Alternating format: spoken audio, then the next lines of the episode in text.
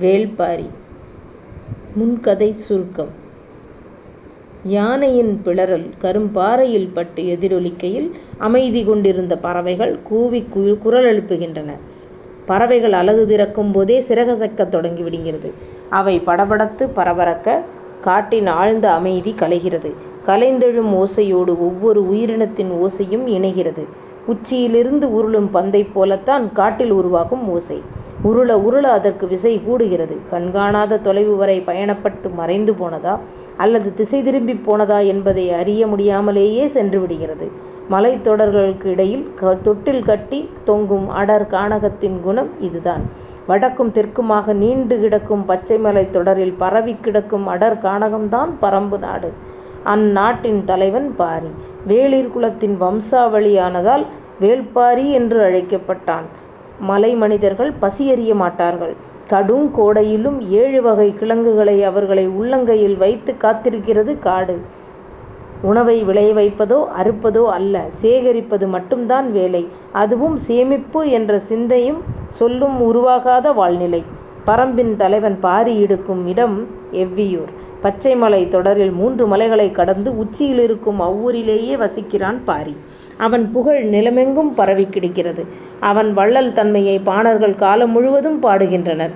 பெரும்புலவன் கபிலன் சிற்றரசன் ஒருவன் மாளிகையில் இரவில் கள்ளுண்டு மகிழ்ந்திருக்கிறான். தன்னை காண வந்த பாணர்களின் செயல் பற்றி அவ்வரசன் கபிலரிடம் கூறுகிறான். எல்லா மன்னர்களிடமும் பரிசு பெற்று திரும்பும் பாணர்கள் பாரியிடம் மட்டும்தான் கருணையைப் பெற்று திரும்புகின்றனர். இந்த உண்மையைத்தான் அவர்கள் பாடுகின்றார் என்கிறான். இது கபிலருக்கு ஏற்புடையதாக இல்லை. பாரி விருந்தினரை நிர்வகிப்பதில் வேண்டுமானால் சிறந்தவனாக இருக்கலாம். ஆனால் வள்ளல் தன்மை என்பது நிர்வாகத் திறமை அல்ல. அது குழந்தையின் குரல் கேட்ட கணத்தில் பால் கசியும் தாயின் மார்பைப் போன்றது என்று வாதாடுகிறார். ஆனால் அந்த சிற்றரசன் அதனை ஏற்கவில்லை. ஒரு கட்டத்தில் நாளையே பரம்பு நாடு சென்று பார்க்கிறேன் என்று புறப்படுகிறார் கபிலர். முன்பின் போகாத அடர் காட்டுக்குள் தன்னந்தனியாக நுழைகிறார். உள்ளே நுழைந்த சிறிது தொலைவிலேயே நீலன் என்ற வீரன் கபிலரோடு இணைகிறான். அவன் கபிலரை முதலில் தனது ஊருக்கு அழைத்துச் செல்கிறான். அங்கிருந்து காரமலை நடுமலை ஆதிமலை ஆகிய மூன்று மலைகளைக் கடந்து பாரி இருக்கும் எவ்வியூருக்கு கொண்டு வந்து சேர்க்கிறான். இந்த வழிப்பயணம் கபிலரின் பல எண்ணங்களைத் தலைகீழாக மாற்றுகிறது. காடு பற்றிய இயற்கை பற்றியும் மலைமக்கள் பற்றியும் பாரி பற்றியும் அவரின் பார்வைகளில் பெரும் மாற்றத்தை ஏற்படுத்துகிறது. கபிலர் வந்து கொண்டிருக்கிறார் என அறிந்த பாரி எதிர்வந்து வணங்கி கபிலரை தன் தோளில் எவ்வியூருக்குத் தூக்கிச் செல்கிறான். கபிலரின் வரவு எவ்வியூரின் பெரும் விழாவாக கொண்டாடப்படுகிறது.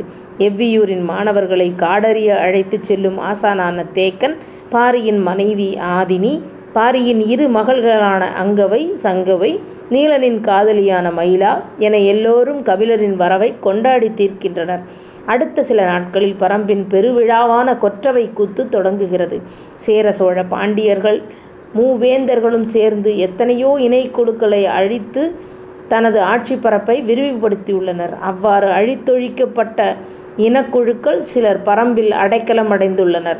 பரம்பு நாடு அவர்களை தங்களின் பிள்ளைகளாக ஏற்றுக் கொண்டுள்ளது. அழித்தொழிக்கப்பட்ட குலங்களின் வம்சாவளிகள் போர் தெய்வமான கொற்றவையின் முன்னால் தங்களின் குலத்தின் வரலாற்றைச் சொல்லி அதனை அழித்தொழித்த வேந்தனின் மீது வெஞ்சினம் உரைத்து பாடுவர். பதினேழு நாள் பெருவிழா இது. கொற்றவை இருக்கும் பெரும் மரப்புதருக்குள் தெய்வவாக்கு விலங்கு இருக்கிறது. அது இறங்கி வந்து முன்னிலையில் வைக்கப்பட்ட பலவகையான கனிகளில் ஏதாவது ஒன்றை முதலில் எடுக்கிறது. அப்படி எடுக்கப்பட்ட உடன் சம்பந்தப்பட்ட இனக்குழுக்கள் கொற்றவையின் முன் தாங்கள் அழிக்கப்பட்ட கதையை சொல்லி அருளிறங்கி ஆடுவர். கடைசியாக பதினேழாவது நாள் பரம்பின் சார்பில் பாரி களமிறங்கி ஆடுவான். இத்தனை இனக்குழுக்களை அழித்தொழித்த மூவேந்தர்களின் பகை முடிக்க வஞ்சினம் உரைப்பான். கொற்றவை கூத்தில் பாண்டியனால் அழிக்கப்பட்ட அகுதையின் கதை சேரனால் அழிக்கப்பட்ட செம்பாதேவியின் கதை சோழனால் அழிக்கப்பட்ட நாகர்குடியின் கதை என ஒவ்வொரு நாளும் ஒவ்வொரு கதையைக் கேட்ட கபிலரால் அவலத்தை தாங்க முடியவில்லை. அழிக்கப்பட்ட இனக்குழுக்களின் வம்சாவளிகள் இன்னும் இவ்வுலகில் வாழ்கிறார்கள் என்ற உண்மையே அவரை நிலைகுலைய செய்துவிட்டது. அக்கதையைப் பாடும் மனிதர்கள் வரலாற்றிலிருந்து இறங்கி வந்து பாடுவது போல் இருந்தது. உண்மையின் வெக்கை தாங்காமல் நிலைகுலைந்து படுத்தார் கபிலர். உடல்நலம் குன்றிய கபிலரால் கொற்றவை கூத்தில் பாதி நாள் கூட கலந்து கொள்ள முடியவில்லை. கூத்து முடிந்த பின்னும் கபிலரால் பல நாட்கள் அதிலிருந்து வெளிவர முடியவில்லை. இதே காலத்தில் பாண்டிய பெருவேந்தன் குலசேகர பாண்டியன் மகன் புதிய வெப்பனுக்கு திருமண ஏற்பாடு நடக்கத் தொடங்கியது. யவனத்துக்கும் தமிழகத்துக்கும் இடையில் கடல் வணிகம் மிகச் செழிப்புற்றிருந்த அந்த காலத்தில் வணிகர்களின் செல்வமும் செல்வாக்கும் வேந்தர்களுக்கு இணையாக வலிமை பெற்றிருந்தது. கடல் வணிகர்கள் தங்களுக்குள் ஏற்படுத்திக் கொண்ட சாத்துக்கள் என்ற அமைப்பின் தலைவனாக இருந்தான் பெருவணிகன் சூழ்கடல் முதுவன். அவன் மகள் பொற்சுவையை புதிய விற்பனுக்கு மணமுடிக்க ஏற்பாடு செய்தனர். மாமது மதுரை திருமண விழாவுக்கு ஆயத்தமாகிக் கொண்டிருந்தது. அப்பேரழகியின் காதல் கண்ணீரால் கரைக்க முடியாத ஒன்றாக ஆழ்மனதில் நிலை கொண்டிருந்தது. பரம்பு நாட்டின் மலையடிவாரத்தில் இருந்து வேங்கல் நாடு. அந்நாட்டை ஆளும் சிற்றரசர் மையூர்கிழார். பாண்டிய வேந்தனுக்கு மிகவும் விசுவாசமாக நடந்து கொள்பவர். உலகமே போற்றி வியக்கும் பாண்டிய இளவரசனின் திருமணத்துக்கு யாரும் தராத சிறந்த பரிசொன்றை தர வேண்டும் என்று முயற்சி செய்து கொண்டிருந்தார்.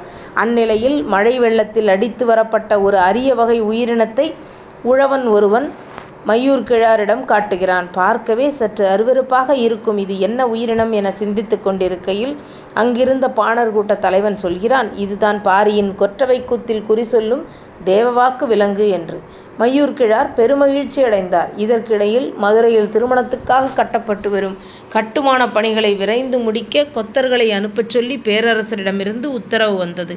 உத்தரவை ஏற்று புதிய கொத்தர்களை அழைத்துச் செல்லுமாறு தன் மகன் இளமருதனிடம் சொல்கிறார்.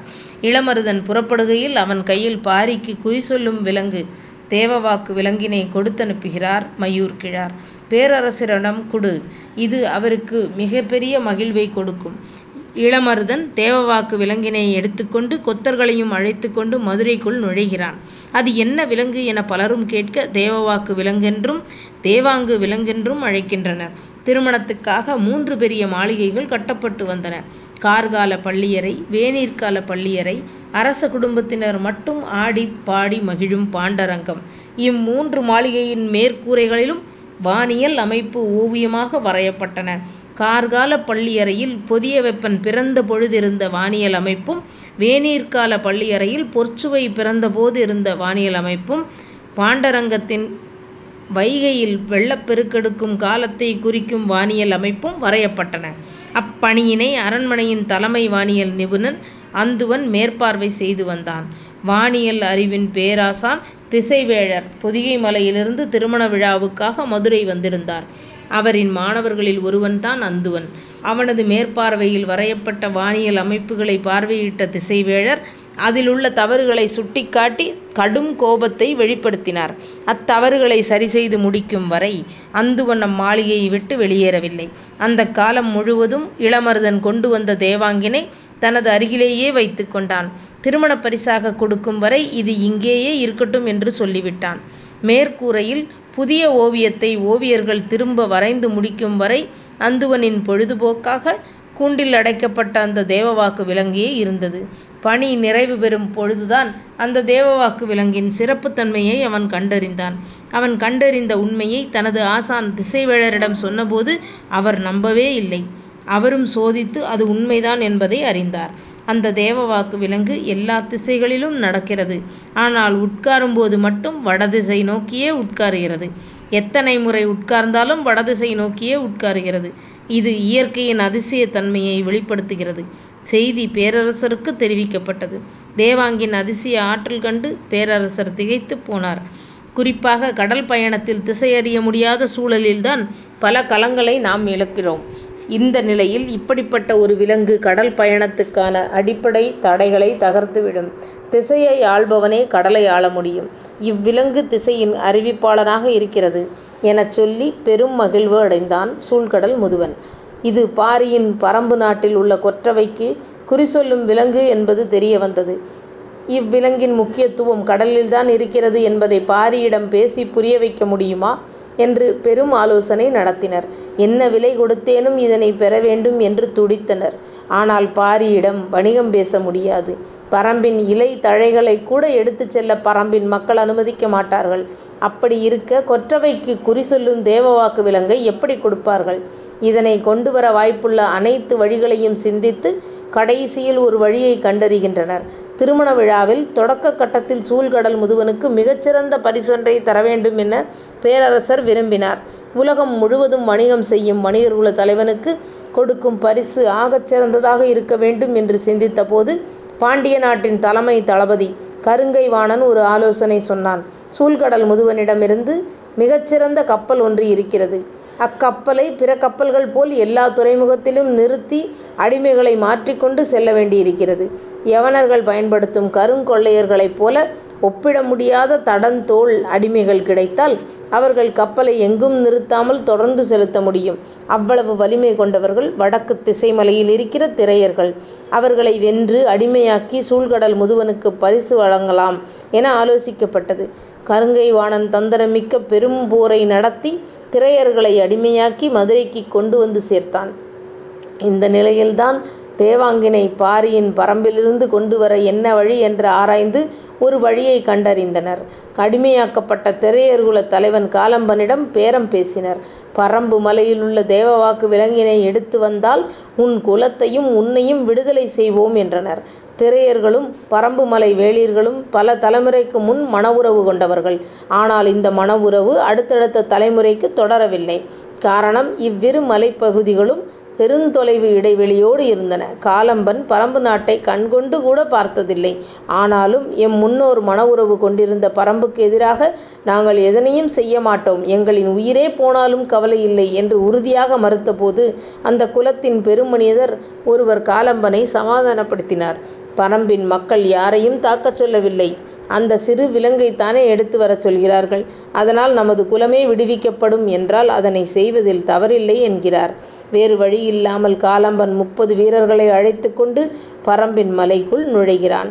காடு பற்றிய பேரறிவு கொண்ட திரையர் கூட்டம் மூன்று மலைகளை கடந்து கொற்றவை கூத்து நடத்தும் களத்துக்கு போய் ஐந்து கூடை நிறைய தேவவாக்கு விலங்கினை பிடிக்கின்றனர்.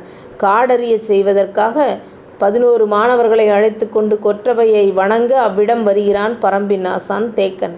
மாணவர்களின் கூருணர்வு மரக்கூட்டத்துக்குள் இருப்பவர்களை கண்டறிகிறது. அவர்களை விரட்டத் தொடங்குகிறான் தேக்கன்.